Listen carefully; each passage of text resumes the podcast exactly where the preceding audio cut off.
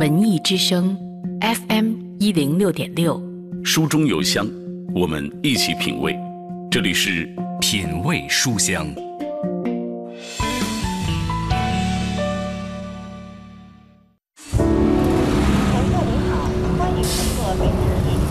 车水马龙的城市里，有你匆匆的步履；朝九晚五的重复里，有你对明天的坚持，也有停不下来的彷徨。可生活不仅仅是忙碌与追逐，品味书香。每晚九点，用阅读宠爱自己。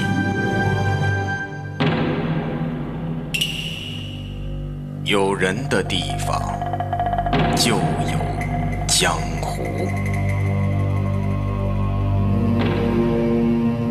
江湖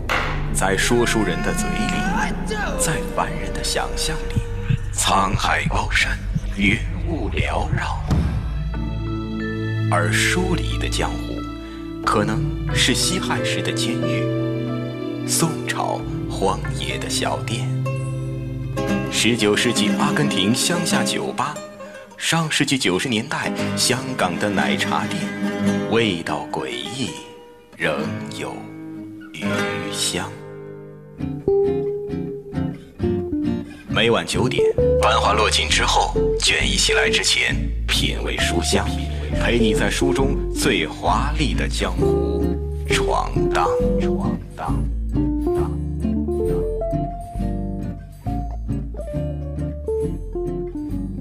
感谢各位继续停留在 FM 幺零六点六，这里是中央人民广播电台文艺之声的品味书香节目，我是小马。最近我们连续做了一组关于学生暑期阅读的这个情况，我们也请阅读推广人，包括作家介绍了他们的推荐的一些书单。那今天我们这一期节目要来跟大家关注的是大学生的暑期阅读，大学生在这个暑期应该如何度过？并且在暑期当中，相对时间比较充裕的这一段时间，如何安排自己的阅读生活？我们今天请到了我们的老朋友啊，我们见证了他从高中到大学阶段，他就是崔继祥。来，崔继祥先跟大家打个招呼来。电波另一端的听众朋友们，大家好，我是中国农业大学崔继祥。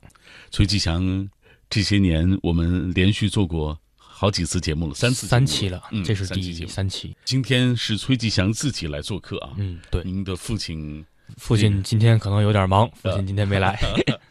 我们今天这期刚好要来聊一聊。大学生的暑期阅读啊，我想知道崔继祥这个假期是怎么过的？哎呦，这个假期相当充实。这个假期大伙儿看吧，我是七月五号放假，然后先是小学期。小学期内容非常有意思。小学期内容，我们中国农业大学呢，请了我作为农三院的一员，请了两位美国，一个是北达科他州州立大学的两个教授，一对教授夫妇，然后还有普渡大学的一位教授来给我们上世界农业概论课。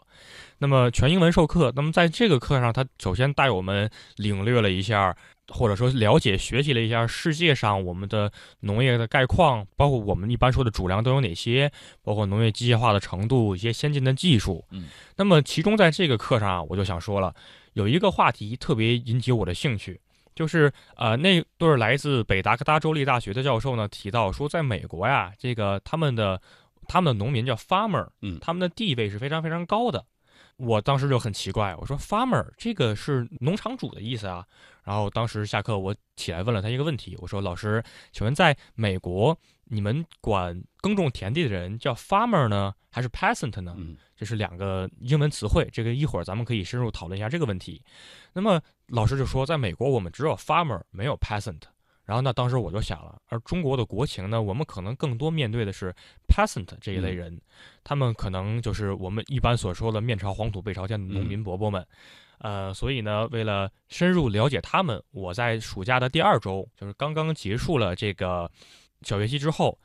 我到海南带领小队到海南省临高县做了一个社会调研，是一个实践活动。哦，这个是搭建在国家呃一个暑期大学生下乡，好像叫三下乡的一个活动框架之下。嗯，是中国农业大学还有团中央好像是一块儿办的，但具体的是谁是主办机构我已经记不清了。但反正就是我们以精准扶贫为主题，来到了海南省临高县这个尚未脱贫的国家级贫困县，来了解当地农民的生存状况嗯和生活的一些特点。嗯，不然后是旅行，我个人把它定义为一种实践，当然也是一种旅行。嗯当然也有一种更广义的说法，可以叫行路。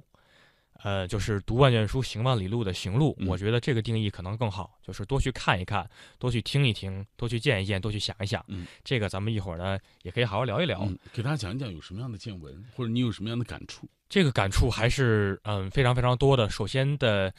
最大的感触就是说，我们中国有很广袤的疆域，很多种类的风土人情，不同的地域特点。这个是因为我们从北京到海南是坐火车去的，因为这个机票学校不报销，嗯我们是坐火车去的。我坐了三段火车，为什么坐三段火车呢？是因为当时我们买直达的票没有买到。第一段我是从北京到广州，这段铁路是高铁，车上的所有人都容光焕发，嗯精神满面。蛮兴奋的。对，就是第一天早上到晚上，大概是八个小时，就从北京到了广州。车上所有的人都穿着鞋，光鲜亮丽。嗯第二段呢，我从广州到了广西的一个城市，叫贵港，嗯一个小城，它不是一个旅游城市。这个城市很好玩，它以火车站为中线，可以把这个城市分成新城区和老老城区。这个时候，我们就可以看到已经发展起来的新城区，也是高楼林立，看起来和北京的 CBD 可能没什么区别。而老城区呢，放眼望去，可能更多是比较破破烂烂的，还没有发展起来的那么一个样子。嗯那么这是在贵港，从广州到贵港的这条路上，我们就看到有人提着扁担，不再是行李箱了，嗯有人提着扁担，因为之前一段路所有人都拎行李箱，而广州到贵港有人拿着扁担上了车，可能坐姿呢也不那么优雅了。嗯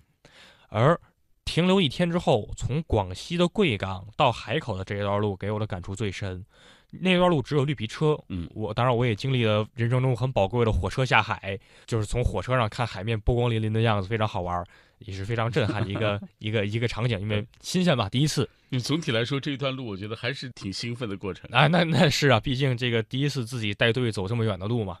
然后，但是在这一段路上，就给了我很深的体会。在这一段绿皮车上，大家我相信大多数听众朋友们都坐过绿皮车，可能你和素不相识的人挤在一起。那么在这一段路上，我们就能看到有的人就不穿鞋，嗯，当然他可能不是因为就是没有鞋不穿鞋，他可能就是习惯不穿鞋。嗯，然后大部分人呢，可能都是拎一个编织袋儿，然后走走停停的火车非常慢，一路上可以看到外面有广阔的水稻田，然后还有远处的桉树林。嗯那么就让我真正体会到了我哦，我已经离开了我生存了嗯十九年的一个发达的城市，我到了一个相对还以农业为主的这么一个社会。嗯嗯那么这个就是最终我们抵达了海口，再下到临高的时候，因为我们最终的时间地点是海南省临高县东英镇下属的，我们去了十一个村子。他们因为现在还是一个国家级的贫困县，然后还有很多农户没有脱离贫困。当然，这块儿可能需要跟大家普及一个小小常识，就是说我们对于脱贫的定义是什么呢？脱贫的定义是每年的这个人均收入达到三千三百五十块钱，嗯好像就是今年大概是这个数。那么脱离这个线之后，我们就叫它脱离贫困了。而现在在这个县，它的偏远的村落还有很多人没有脱离贫困。总体来说，给我两个感受，在实践的过程当中，第一个是我们国家政府，包括我们的党，实实在在的为我们的农民朋友脱贫攻坚战做了很大很大的努力。这其中包括什么？包括可以看到的，我们走的每一户农家，他们盖了新房，也就是危房改造。嗯这个是政府掏钱的。然后还有比如说，我们看到每一户农家他们的孩子都上学了，保证了所有适龄儿童的上学，而且学费是免学费了，但是嗯就是学杂费不免，保证了每所有的儿童能够有学上。第三，我们看到他们就是如果有大病的话，能够报销达到百分之九十五以上。这个是一个非常非常高的比例，嗯这个我相信可能听众朋友们都可能达不到这个比例，但是对于他们而言，因为可能大得大病对于他们来说，一个家庭就垮掉了，所以政府也是管了很多的事儿，包括我们看到乡村建设的这种呃文化室，嗯就是文化室啊这种打麻将的地方啊，包括乡村公路的改造，我们就是我们坐的车路上相对是比较平的，虽然有很多土，嗯但是路是很平。这些是我们看到的实实在在政府为我们脱贫攻坚战做的努力。那么第二点感触就是说，我们广大的农村地区还有极大的发展空间。嗯，这个也是实话实说，有一说一的。我们国家现在还有三千多万的贫困人口，如果没有记错的话，三千多万还没有脱离贫困的贫困人口。虽然在过去的二十年里，呃，我有数据，在过去的几十年里，中国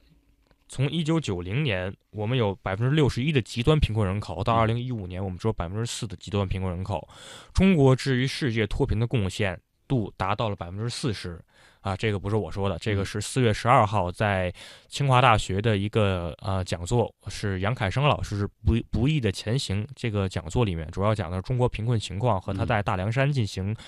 脱贫调研时候的一些呃数据，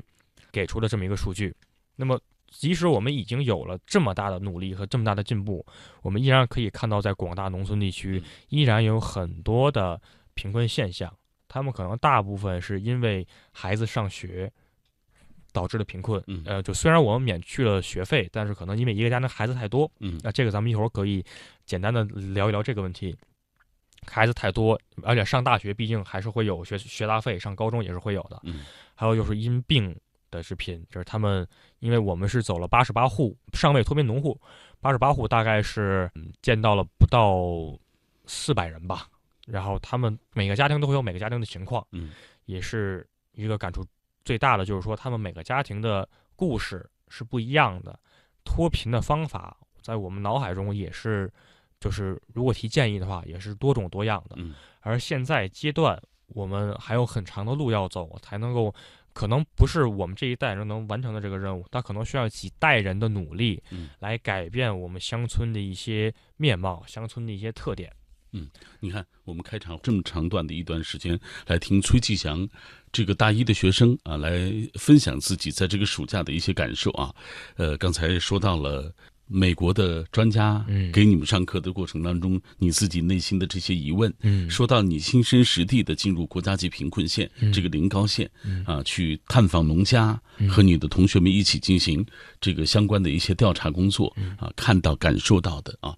呃，我们中国有句话说“读万卷书，行万里路”，哎，其实人生的每一步都是都是算数的，每一步都不白走啊，这些都成为崔继祥。在他年轻的生命当中，带给他一些思考和冲击的一些东西。嗯，是的，他也带着这样的东西，在读书的过程当中，在他今后的这个所谓学习和生活当中，也在不断的去进行进一步的去在消化、在思考啊。我爱白纸千字的城堡，它装得下整个宇宙的情愁悲苦。仗剑奔走的少年，沉默如水的思想者。不着边际的幻想，永远热泪盈眶的感动。繁华落尽之后，倦意袭来之前，FM 一零六点六品味书香，给你夜色里最美的诗句，永远触手可及的远方。这样。崔继祥，我看今天也拿到了很多书，就是这些都是你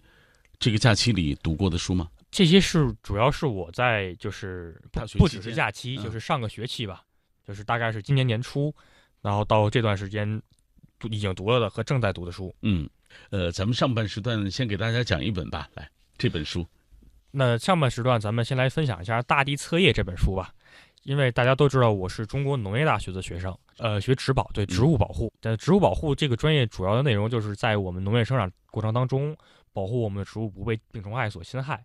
那么在今后的工作当中呢，可能我们就是我个人也是会大概率的走到农民当中去。实地调查他们的这种呃需求，那么肯定会跟我们的农民朋友打交道。那么为此呢，我就读了那那天在逛书店的时候，就恰好看到这么一本书，叫《大地册页》，叫叫杜怀超老师写的，嗯，一个农民父亲的生存档案。这本书主要讲了什么呢？就是说，他主要讲了站在一个孩子的视角看一位老父亲，嗯。作为一个农民的老父亲，一生当中的一些呃一些比较重大的事迹，呃或者说事件，比如说他们可能会强调每个家庭要有一个门楣，嗯啊，虽然到现在我也不是很能够讲明白门楣到底是一个什么东西，嗯，但是就是他们当地就是在这本书当中强调了门楣的这么一个作用，是一个家庭的责任的这么一个概念。然后还有比如说他们要有一个扒河的一个过程，嗯当时看得一头雾水。那好像就是说当时村子里面如果要是比如说下雨了的话，嗯需要把河道扒开，就是因为我没有从来没有下到农村去过，在我到临高之前，我一直长长生在北京，长在北京，嗯，然后就看得我很新奇，然后也是讲到很多的文化冲突，比如说农民父亲不愿意使用机械化的一种东西来进行耕地。当当时看的我其实挺揪心的，就是说，因为我们都知道农业机械化是提高农业产量的一个一个重要的工具，嗯，就包括我们美国的老师也讲过，就是我们要有很多的现代化设备，比如说我们有 yield monitor 设备，比如说我们有这种现代 irrigation 的设备，嗯那么他们不不愿意去用这种东西，包括我们的 combine 这种联合收割机，他们认为是不好的。嗯，但是当时我也看得很揪心。怎么说呢？就这本书带我首先以从一种文学的视角了解了中国在过去几十年当中农民的一种观念。嗯，我我认为它带有典型性，但应该也带有一些普适性、普遍性。嗯，这本书的封底上写这么一句话：说这是一部带着农人血汗和大地尘埃的泥泞之书，从生活的艰辛与苦难中剥离出默默的温情。当人们书写乡村时，必然要去靠近父亲，靠近大地。然而，只有靠近是不够的，只有将自我融入到现实中，才能真切体会到中国大地上无数村落的悲欢。这本书就是首先第一个带我领略到，给了我一个比较直观的认识吧，相当于嗯中国的农民、中国的农村、中国广大的土地上生活在农村当中的人们，他们是一种怎样的生活状态？那么也因此呢，燃起了我真正想要到农村当中去走一走的这么一个兴趣和这么一个热情。因为毕竟我们学校校训叫“解民生之多艰”，我一直认为解民生之多艰，第一步应该是知民生之多艰。因为你要不知道的话，何谈解呢？那么知民生之多艰是第一步，当然是见民生之多艰。我要先看到，才能知道中国现在我们广大的农村、广大的土地上还有多少艰辛困苦等着我们去解决它。大地册页：一个农民父亲的生存档案。这本书讲述的是一个人的故事，也是一群人的故事。从建国初期到改革开放，中国的乡村都经历了哪些变化？在没有机械的年代，中国农民是如何疏通河道以保春耕的？经济浪潮下，新一代的农民突破了怎样的观念壁垒，走进大城市，掀起一浪又一浪的打工潮？农村城镇化建设中，老一辈农民与土地之间有着怎样的情愫？中国的原野究竟进行着何种背叛与逃离？带着这些疑问，翻开《大地册页》，一个农民父亲的生存档案，相信读者心中会渐渐得出一些答案。本书是一部非虚构的纪实文学，用散文化的叙事讲述故事。作者以农民儿子的身份追溯，重构了一个生活在当下的老年农民父亲辛劳勤恳的生活图景，展现了一群乡村男人的生存史，也是新中国农村的变化发展史。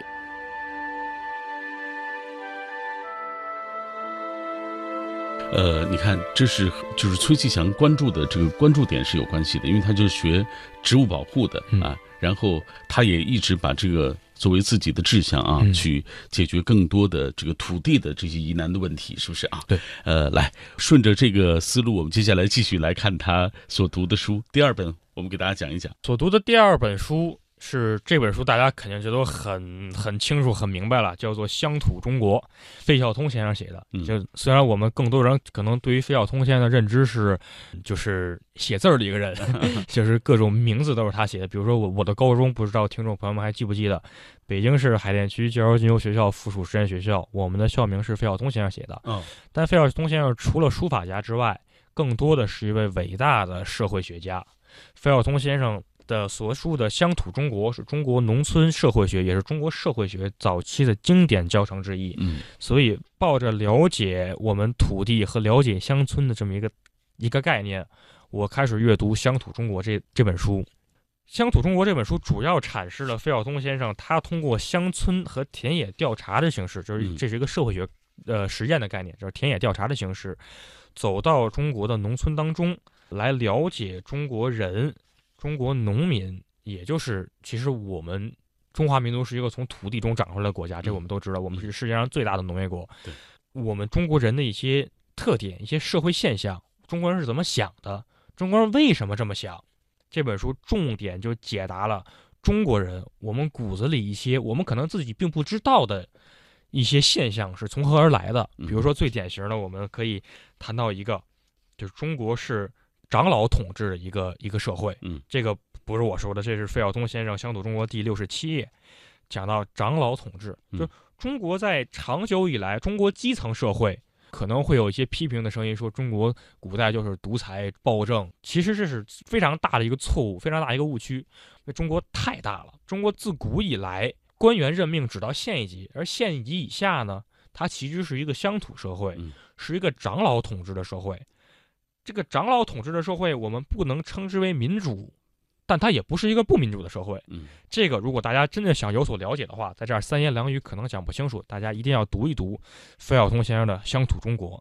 简单来说，中国古代社会长期以来是一个教化性的权利，是维持稳定，嗯，所形成的一个社会。而为什么要维持稳定？是因为中国社会的乡土性是一个安土重迁。认为我生于斯，长于斯，就应该在土地当中生存的社会，是一个，因为我们是一个农业国，对，所以你看，长期以来就是农民对于土地的那种依赖和对他的情感，是不是啊？是很强的。而且在这块儿，其实也可以提到这么一点，就是为什么我还选择阅读《乡土中国》呢？是因为我在今年的。三月二十九号，在哎也是呃，这回是北京大学谢茂利老师有一个讲座，叫《十里八村：近代乡村社会与村民认知空间》的这个讲座当中提到了，就是中国乡村村民的认知空间这样一个概念。嗯，他特意提到了这么一句话，说中国村民的认知空间是有是有限的。为什么有限呢？因为土地的不动性决定了中国农民认知空间的有限性。嗯。那么，这个就是中国农民的一个特点，就是我们的认知空间是有限的，所以我们渴望的其实是稳定。我离开了这片地方，我不知道怎么生活，而我在这块地方，我能怎么生活呢？我只要遵循着父母长辈的这么一个长久以来，我们只要这么种地，但是，所以我们有了节气。可能在在之前的节目，咱们谈到过节气这个概念。我只要遵循这个节气，我就能种出地，我就能吃饱饭。哎。稳定了，就 OK 了。嗯，长期以来是有这个特点，所以可能在面临近代我们的社会化、工业化、城镇化的过过程当中，我们会有很多的冲突在存在，而这些都是现代化、城镇化对于乡土社会这个冲击。我们要慢慢的适应它，同时我们也不要忘了，我们是一个从乡土中走出的民族。唯有回到乡土当中，我们才能够。重新 rediscover，重新认识到我们身上血脉当中留存的一些特点。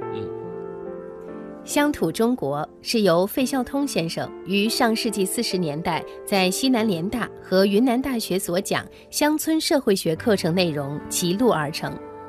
在此书中，作者用通俗简洁的语言对中国的基层社会的主要特征进行了理论上的概述和分析。较为全面地展现了中国基层社会的面貌。费孝通先生说：“这里讲的乡土中国，并不是具体的中国社会的素描，而是包含在具体的中国基层传统社会里的一种特具的体系，支配着社会生活的各个方面。”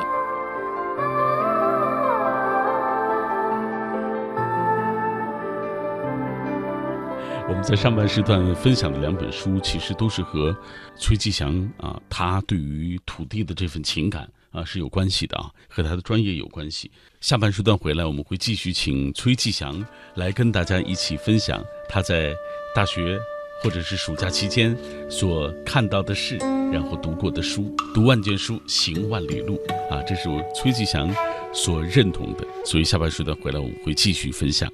云对雨。雪对风，晚舟对晴空，三尺剑，六钧弓，岭北对江东，烟香楼，软途穷，白叟对黄铜，雁对歌，一对铜，冀北。有一种力量，有一种力量，始终在你的内心激荡。心怀文艺，眼前永远是最美的风光。FM 一零六点六，中央人民广播电台文艺之声，生活里的文艺，文艺里的生活。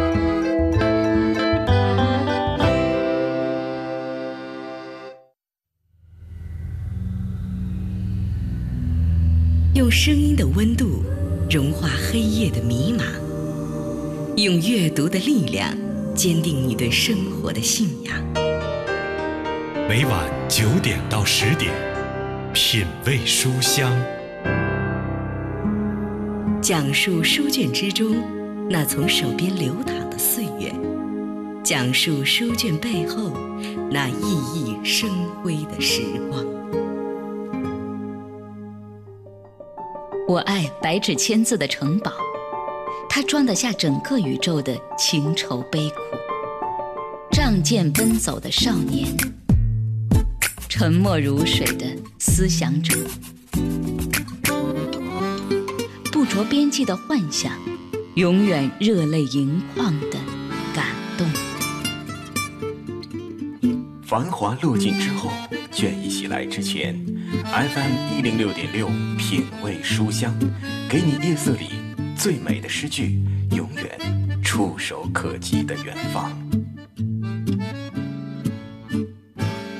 这里各位正在听到的是 FM 幺零六点六中央人民广播电台文艺之声的品味书香节目，我是小马。今天节目当中，我们请到了崔继祥走进我们的节目，跟大家一起分享暑期的生活，还有暑期的阅读。呃，上半时段，吉祥跟大家分享两本书啊，嗯费孝通先生的《乡土中国》，以及江苏的一位青年的作家杜怀超的《大地册页》啊，他写到自己的父亲在那片土地当中的成长。接下来，我们继续分享你在这个大学期间或者是暑期所读到的一些书。来，我们继续分享。好的，那么咱们接着聊，在大学期间，其实哎，我想跳开读书这件事儿，嗯然后来聊一聊别的。嗯就是说我们在怎么说呢？我父亲经常教导我，虽然他今天没有来，他常说，如果你在人生当中获得了一段非常闲暇的时光，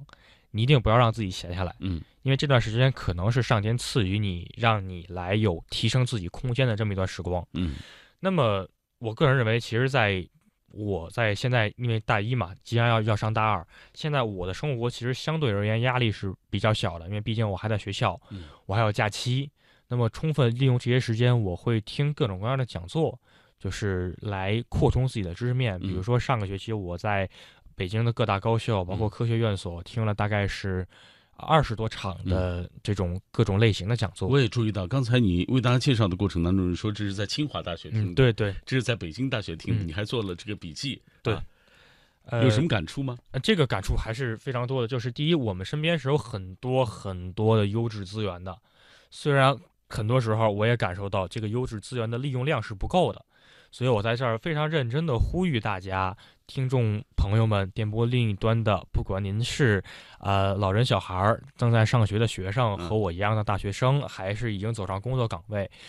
想要扩充知识的方法是很多的。很多时候我们可能抱怨身边没有资源，但其实资源就在我们身边。通过各种渠道，我们可以了解到哪里有优秀的这种教学资源，或者说社会资源，哦我们可以去听它、了解它。比如说，就是一一般我听这种讲座，就是通过微信公众号有一个叫北大清华讲座的一个公众号，嗯，他每天都会推，就是这一周当中会有哪些比较好的讲座。比如说我在今年的。呃，随便一翻，三月二十二号，北京大学谢宇教授讲的中国社会的不不不平等，嗯，那个讲座人爆满，也让我们充分体会到为什么北京大学是全国最最好的最高最高学府。嗯，人的他那儿的学生对于求学的热情和渴望是非常足的。然后包括比如说刚才提到的清华大学的谢茂利老师三月二十九号的讲座，武汉大学杨凯生老师在北大四月十二号的讲座，还有别的呃，我在这儿翻的不太全，就是还有很多的其他的讲座我还没有整完全的整理完。这些讲座资源其实就在我们身边，通过他们我们可以获得一些启发，而通过这些讲座也更多的拓展了我的知识面，也引我有了更多的阅读。嗯，比如说刚才咱们接着聊，刚才提到谢茂利老师，他说《十里八村》这本书是谢茂利老师一本新书，虽然我还没有时间读，但在讲座上已经大概了解了，他是讲乡村社会认知空间和乡村水权的这么一个概念。嗯，那么他是通过就是调查的形式来认识中国乡村的。而刚才我们比如说聊到费孝通先生，他是通过田野调查的形式来认识我我们的乡村，嗯，这些都激励了我，或者说感触了我，让我走到乡村社会当中，所以我假期选择了海南省临高县来调查他们的这种农民的生存状况，或者说他们的贫困状况，来完成我们国家现在呼吁我们号召我们要打好精准扶贫攻坚战嘛。然后以此我去完成了一些田野调查，嗯，那么只做田野调查没有方法和这种启示肯定是不够的，所以我个人呢也读了，比如说我们乡村社会学这本算是教材，但对于我的专业来说就是课外书的这么一本书，啊，包括我们也有类似的这种调查笔记，比如说有一本书叫《我的梁山兄弟》，他是一个台湾的社会学者写的，就是他到梁山地区来调研的时候的一些所见所闻，嗯，然后这些书都是让我来。对于中国整个的，对于我感兴趣的事情，有了全方位的立体了解。所以说，资源很多，天地很大，世界很广阔。呼吁听众朋友们多读书，多看好书，呃，多去走一走，读万卷书，行万里路。在我心里，读书一直是一件非常重要的事儿，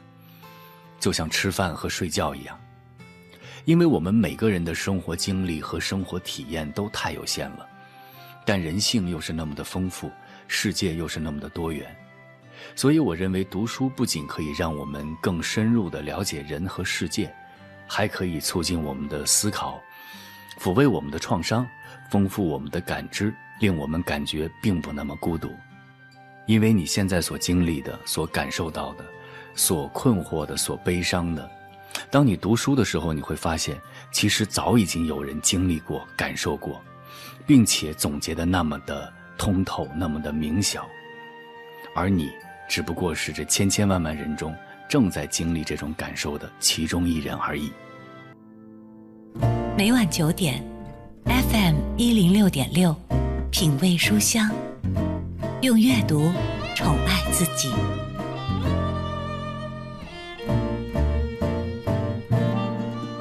来，我们继续进入今天的这个阅读分享。接下来要介绍的是这本书，叫《行将消失的中国景象》。这本书是怎么回事呢？就是说，这本书是我从海南回来之后，然后是在机场买的一本书。因为当时非常逗，因为当时我买的是晚上的机票，然后等于一天在机场，然后我早上就到了。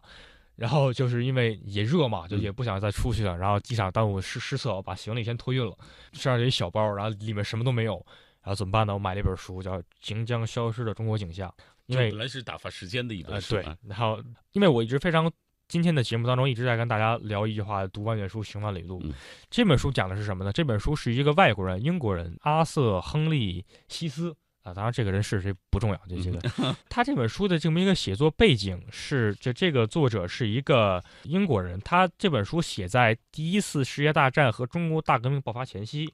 他相当于是一个英国商人。嗯，然后他到中国来，从这本书中我读到他是来旅行，就不是来做生意。他是真正从北走到南，这他在目录当中也写了，就是。从哈尔滨到奉天，然后最后一路向南，一路向南到闽江，到香港，到广州，就是到广州到香港这儿，这个顺序有点错，但他是先折回去到广州，因为这本书这个作者所写的就是说他在一路上当中的一些见闻，呃，因为这本书写的是第一次世界大战爆发前夕，作者在序里也写了说，大革命和时间之手迟早会将那些古老而美丽的寺庙、宝塔和桥梁夷为平地。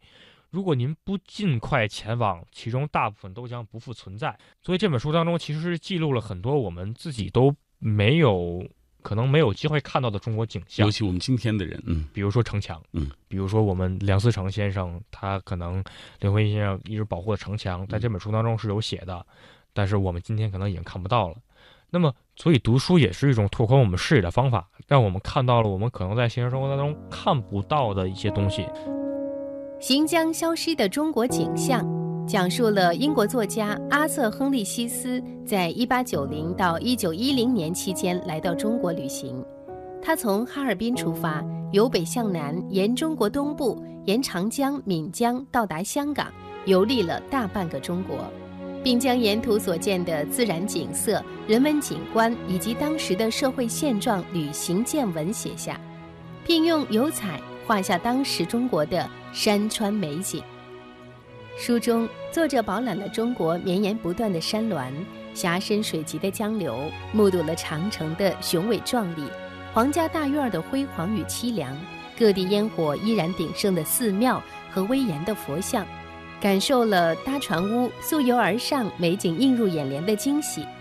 记录了小贩仆童们让人不解的英语，描述了有关文化古迹的历史传说，留下了宝贵的记录。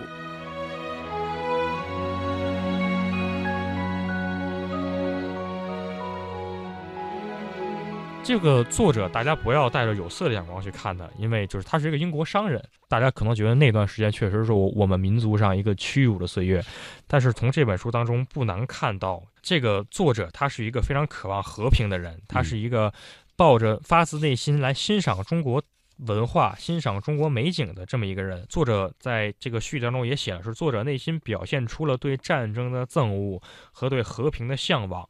本书的书名也表达了对中国即将消失景象的无限感慨。这本书其实写的是非常好的，我个人也推荐，就是如果听众朋友们计划一场中国从北到南的旅行，可以把这本书带上。嗯，对他大概细数一下，就他到了哪些城市，大家就能够看了。就虽然他住的旅店现在肯定也都没有了，但大部分景象还没有被我们的时间夷为平地。我们也可以抓紧时间来看一看。他就是到了哈尔滨。到了奉天，从奉天一直到北京，哎，那段描写坐火车的时候，我都特别有感触，因为我去海南的时候坐的是火车去的，回来的时候我在飞机上看这本书，然后我就看啊，原来那个时候人坐火车也是咣啷咣咣啷咣，然后可能他想的会不会跟我想的也一样呢？然后比如说在北京，他看紫禁城，然后万寿山、夏宫啊，夏宫就是颐和园，然后从北京到南口，这个南口我还真不知道是哪儿，嗯，这个南口就他写的好像比较含糊，啊，我理解他可能是不是昌平那南口。然后，因为他下一站都到长城了，所以我理解他是昌平那门口。然后还有就他就一路往南到了长江明，呃，到了南京，上了南京明明城墙，啊，到了汉口，我都没有去过。我在中国这么多年，我也没有去过他走了这么多地方。比如说，我没有去过三峡，但我去了上海，他也去了上海。我去过杭州，他也去了杭州。闽江我没有去过，还有个叫云溪的地方，其实也是很美的一个感觉。然后香港我去过，广州也算到过了。然后就是他在海边。的一些所见所闻，正好是从北到南，所以推荐听众朋友们，如果有旅行计划的话，趁着暑假可以走一走。当然，暑假如果嫌热的话，寒假也可以嘛，寒假往南走一走也是极好的。嗯，好。关于这个读书啊，我因为我们也听过崔吉阳分享过很多他读书的感触啊，我们也特别看到你还带了一本莫言先生的作品啊，《丰乳肥臀》。《丰乳肥臀》其实他写的也是旧中国的那段历史，对。啊，写他故乡的这样一个鲁氏，所以上官鲁氏，对上官鲁氏，哎，他们家里所发生的各种各样的状况，其实我看的时候心里还是挺觉得很难受啊。这个书整体来说。我为什么要读这本书呢？其实还是和我海南省临高县的调研有关。刚才我们已经提到了，国家确实在脱贫攻坚战上下了很大的努力，做了很多很多的工作。比如说，我们有危房改造啊，这种子女上学的政策、医疗政策。但是这些东西怎么说呢？我理解它确实卓有成效，都能看得到的成效。我们有新房了，至少不用担心刮风下雨房子塌了，我的孩子能上学了，不用担心他有没有饭吃了。但是中国人，中国广大乡村社会上依然有很多我们现在称之为相对落后的观点理念，这个是必须要承认的一件事情。甚至是根深蒂固的。根深蒂固，它可能需要几代人来改变它，所以这也是需要我们努力的一件事情。怎么说呢？我之所以读《丰乳肥臀》，是因为我在海南省临高县东英镇哪个村子我忘了，好像叫头阳上村，看到了这样一个家庭。这个家庭当中，因为我不知道听众朋友们有没有看过《丰乳肥臀》这本书，这个家庭和《丰乳肥臀》当中描写的这个家庭非常非常相似。嗯，这个家庭有七个孩子，这个七个孩子都是女孩，全是女孩。嗯，最后这个男主人就被强制结扎了。这个是根据政策，因为你确实不能再生了，你家庭没有脱贫，对，本来就没有饭吃。家里一共两亩地，嗯，生了七个孩子，就为了生个男孩，都是女孩，对，就为了生一个男孩。而且大家其实能猜到最后一个孩子叫什么？男主人姓吴，嗯，最后这个孩子叫吴颂帝。当时我就特别有感触，就这个这七个孩子虽然在我们政府的帮助下都上了学，然后最大的那个已经在海口，已经在读职高，好像是一个大专，嗯，就是以后可能已经有工作了，但是就是他们家庭根深蒂固的这种理念和思想是很难改变的。当时我真的感触特别深。当时我还没有读《丰乳肥臀》，这是我回来之后读的，然后现在也没有读完，刚读前面一些。当时我在海南，我就通过微信问我父亲说：“父亲，我在这儿看到这么一个景象，就我这挺难受的心里。”然后，对，然后我爸爸就说嘛，就说那个你去看看莫言的《丰乳肥臀》，你就懂了。我回来之后就好好。怎么说呢？就开始阅读这本书，发现中国怎么说呢？就是在我们的文化当中，确实还是有一些比较马克思主义嘛，取其取其精华，去其糟粕，那糟粕的东西，这个是不得不承认的。但是在阅读的过程当中，我也在想，就是为什么我们会有这种我们所谓糟粕的东西？其实依然源自于我们中国的乡土性。当然，我们不是说乡土性它是本身落后或者怎么着，它就是这个文化所带有的一个特点。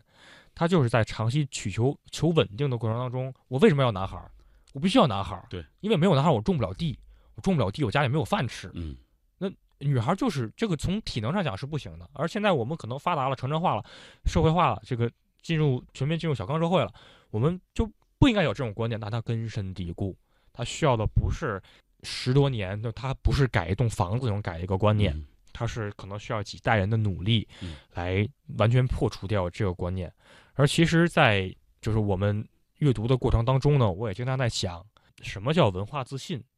就是现在我们不是一直在倡导文化自信吗？我一路上看到的景象，告诉我，我觉得中国有辉煌的文化、灿烂的文化，我们广阔的土地之上有很多很多的人、很多很多的灵魂、很多很多的故事，他们背后承载了我们悠久的历史。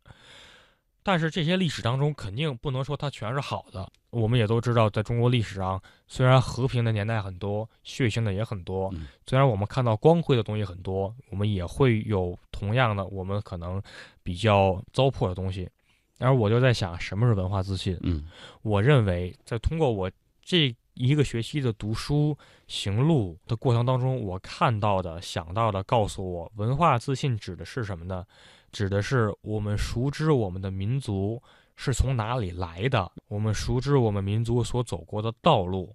我们为这我们民族所走过的道路深深的感到感慨，我们有所感触。这份感触当然包括我们对于灿烂文化的骄傲、自豪、继承和弘扬，也包括我们对于那些落后文化的思考、反思和摒弃。嗯，而有了这些思考之后。我们依然为我们的民族感到自豪，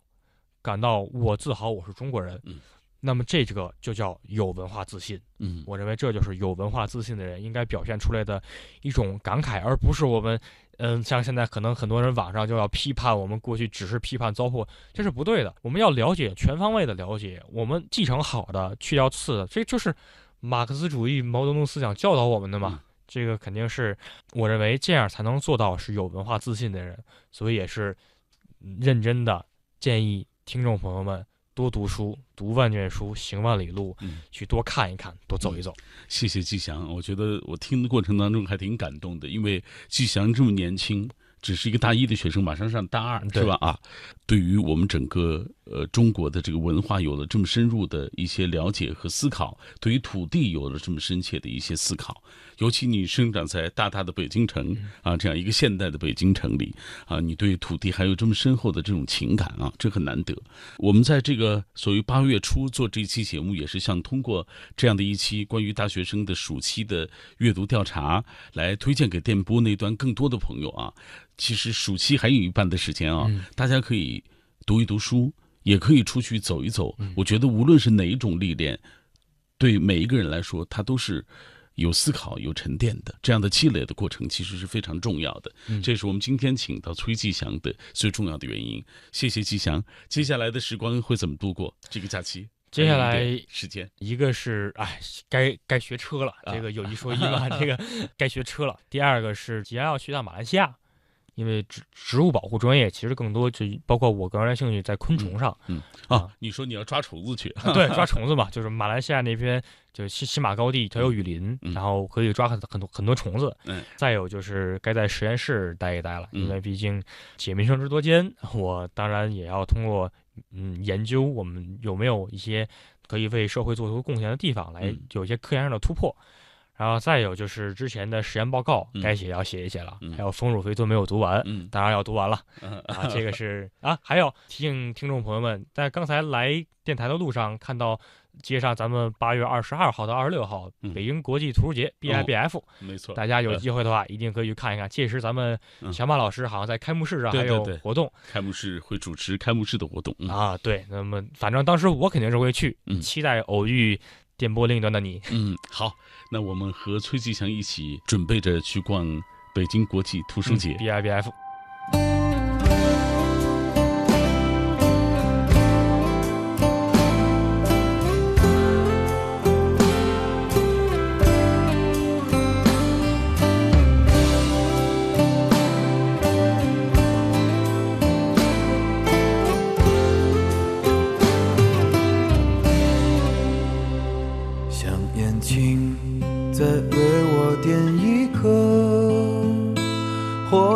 的